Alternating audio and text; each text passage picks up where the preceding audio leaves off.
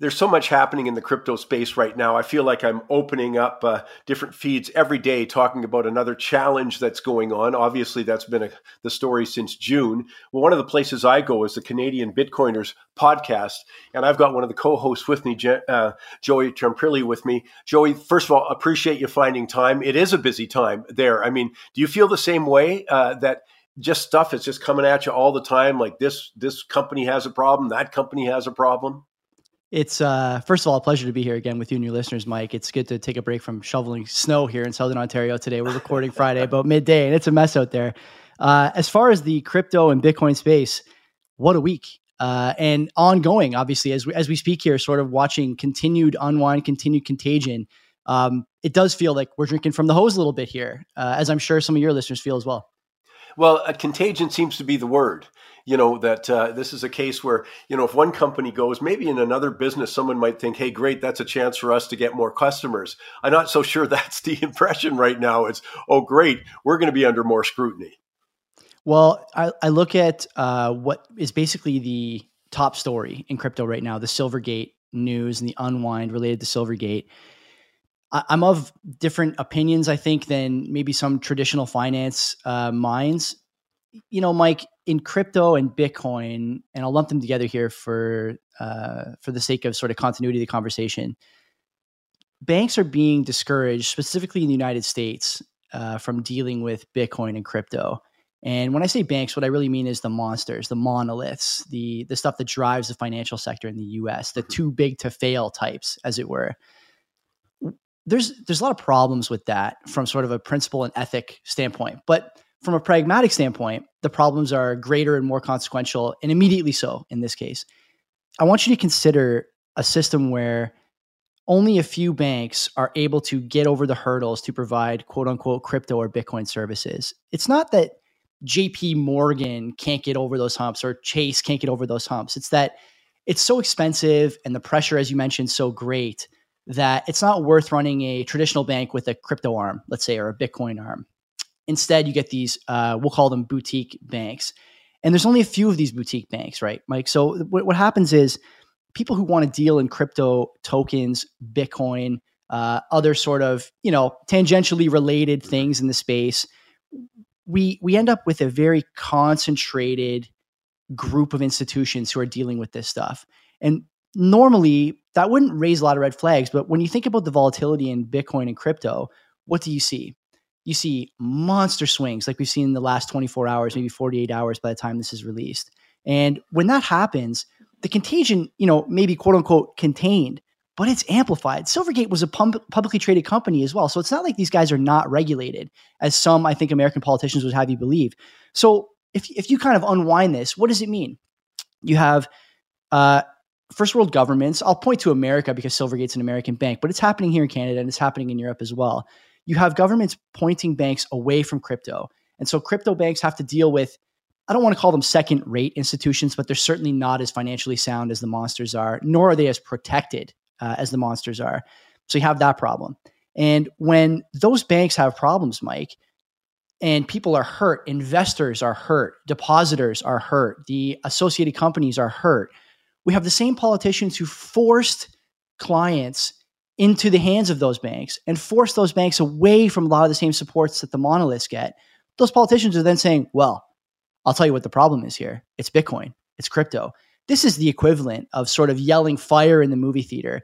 And then when when everyone leaves, they say, well, the problem is that you shouldn't have movie theaters where everyone can just run out like this and there's a huge problem, a contagion uh, starts there's a problem with the incentives there, Mike. Uh, and politicians, I think, really need to take a look in the mirror and say, what are we protecting people from by doing this? The answer, in my view, is nothing.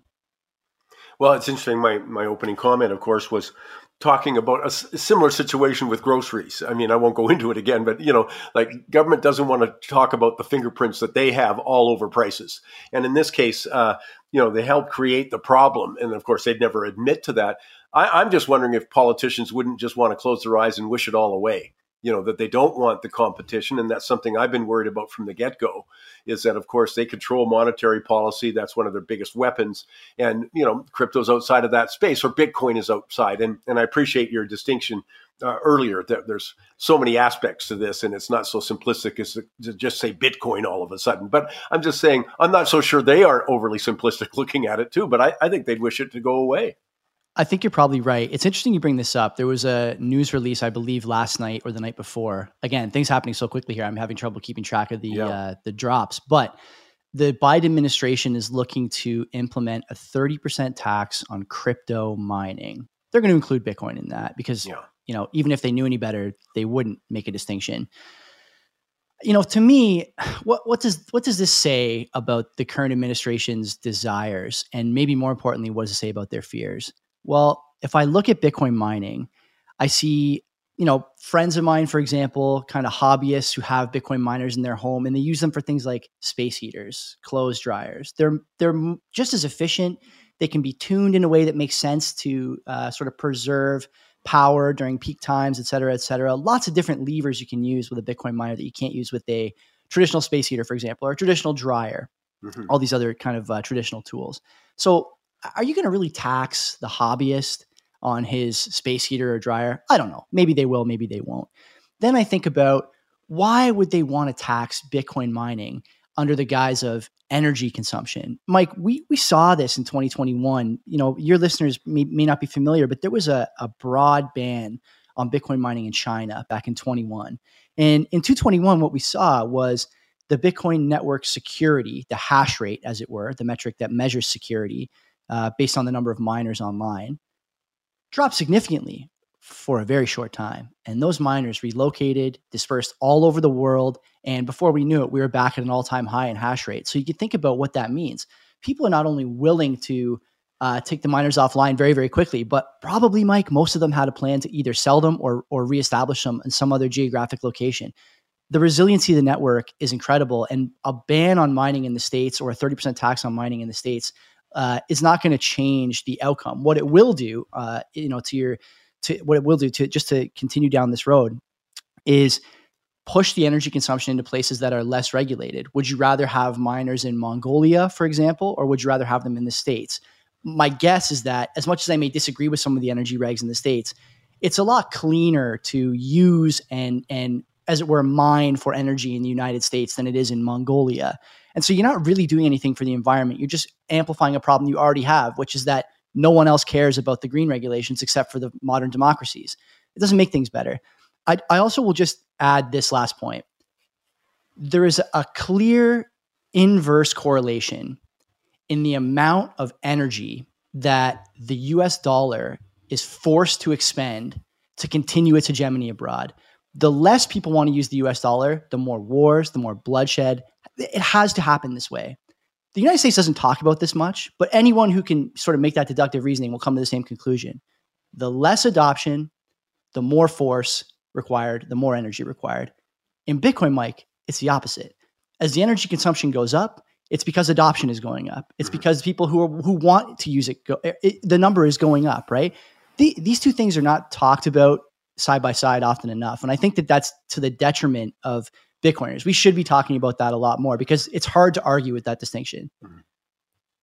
Where do you, I mean, and again, I'm asking for these sort of uh, Barbara Walters, like this is a sophisticated issue.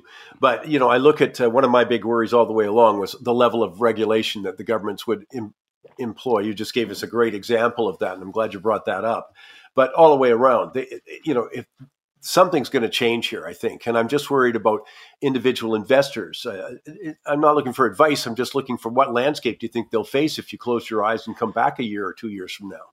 It's a good question. There's a, a lawsuit that uh, is developing right now. The New York Attorney General is suing a exchange called KuCoin. And KuCoin is one of many exchanges that offers a number of these alt coins. Uh, and, and among them, they offer Ethereum to investors and to, to people who want to trade the assets. The New York Attorney General's office is citing something called the Martin Act, which is, I think, a hundred year old law that you know it's it's more or less the same as the Howey test, Mike. If your if your listeners are familiar with that, can you expect that the efforts of a third party, a centralized third party, will increase the value of your investment over time?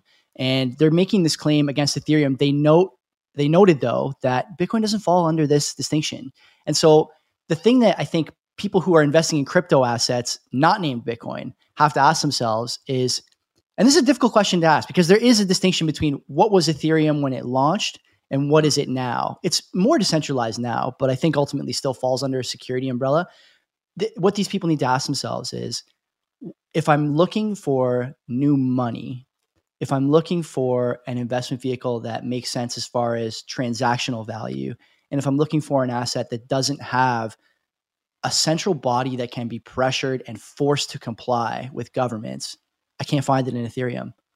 None of those things are happening in Bitcoin. Bitcoin doesn't have, uh, you know, a mm-hmm. president, a CEO, a foundation. Um, it's very much decentralized. And so, the question that we need to ask, as far as your comment about come back in ten years, I think Bitcoin is going to be around in ten years. In fact, I'm almost sure Ethereum. You know, Mike, the three to five year time horizon is looking foggier and foggier by the day. Uh, an important point, though, for individuals is, uh, you know, this is an attractive investment vehicle. Generally, again, I know I'm being too broad on that, but attractive investment vehicles dealing with people's concerns about, you know, the over creation of money, and that's still going on, you know, momentarily, government regulation, et cetera. And the other distinction you made between uh, developed nations and, and third world, I don't see it going away. I mean, what's your currency alternative in about 125 nations? And so I, I see that possibility and expansion there. Plus, U.S. regulations aren't going to change that. You know, they're not going to be able to reach into Africa, reach into South America in some parts. Right. The the sovereign individual thesis, you know, the sovereign individual for your listeners who don't know is a book uh, written some time ago, I think 20 plus years ago now, basically holy writ in Bitcoin circles. Um, and you, are bringing up there something that m- most would just refer to as, you know, geographic arbitrage. Mm-hmm. Um, you, you, you want to be part of a nation or a citizen of a nation that supports the things you care about. F- fiscal responsibility not overprinting not overpromising on entitlements making living affordable. Um, you know i hate to say it mike but it's it's all you know these are all things that i think in canada right now you're seeing cracks in some of these things some of these ideals. These are things that made canada what it is today and we've gotten away from that. And so you know the sovereign individual thesis is interesting in that the one thing that was always missing, even as we grew uh, the the capability to work from anywhere, even as we grew the capability to have have you know to be productive writing lines of code as opposed to producing a car, even as we grew the capability to be international as people, we were missing the currency. The currency was always a bit of a hangup. Well, now my suspicion is that governments are looking at this as they continue to apply oppressive tax regimes continue to put the clamps down on innovation, continue to put the clamps down on things like home ownership and capital formation, topics you address all the time, people are going to start to look and say, we have another alternative here that wasn't prevalent before, wasn't a sure thing before. And Bitcoin, to me, Mike, more and more looks to be that final piece to the um, to the puzzle when it comes to being truly a sovereign individual. I think that's important. And of course, that'll create the support for it and demand going forward. But uh, again, coming back to the distinction, that's not what we're talking about. If you're talking about some of the problems like FTX, and of course, which really put things on the front page, uh, it's a different issue, and that'll also evolve. But that's the point I actually want to make that it's a different issue. Right. Yeah. The the FTX crisis, which which you and I spoke about in some detail in my last appearance, you know, this is ongoing. Uh, the number of tentacles that that that collapse had you know, you and I both thought they were many in number at the time. They were even many more in number. Yeah. It's still going on. Almost every show I listen to has an FTX segment now. In fact, there's one podcast that plays the Godfather music while they introduce the latest in the saga. It's really become it's really become a meme of, of sorts, right? Yeah. And when when I look at FTX, when I look at Silvergate, when I look at these other institutions like Celsius, the, the common theme among them, Mike, is that they follow the model that traditional banks use fractional reserve, triple and quadruple lending, um, you know, it, play, playing games with financialization that cost their customers. The only difference, okay, to return to my my earlier point, is that the protections that the monoliths enjoy are not there for those yeah. smaller companies, are not there for those crypto banks. Now, I'm not suggesting they should be. My, my suggestion would be to narrow the scope of focus in the products you are able to offer to your clientele and, and put safety and protection before you put you know, monster profits, let's say, or whatever the case is. But at the end of the day, the models, the models that are working are the ones that embrace, you know, full reserve, uh, embrace no yield product, none of this stuff, right? This sort of fancy, uh, fancy earn uh, tokens and whatnot, the flywheel as it's been called for the last few months. The, the stuff that's working are the um, the ones related to to sound money principles, and uh, I think you're going to continue to see that. Well, yeah, and that's that last phrase is exactly what I continue to think about when I get bombarded on a daily basis with this, like the old serials to be continued. This is a story that's got a lot more legs, and I'd invite people to go and listen to the Canadian Bitcoiners podcast, where you, of course, keep up to date on this on a momentary basis.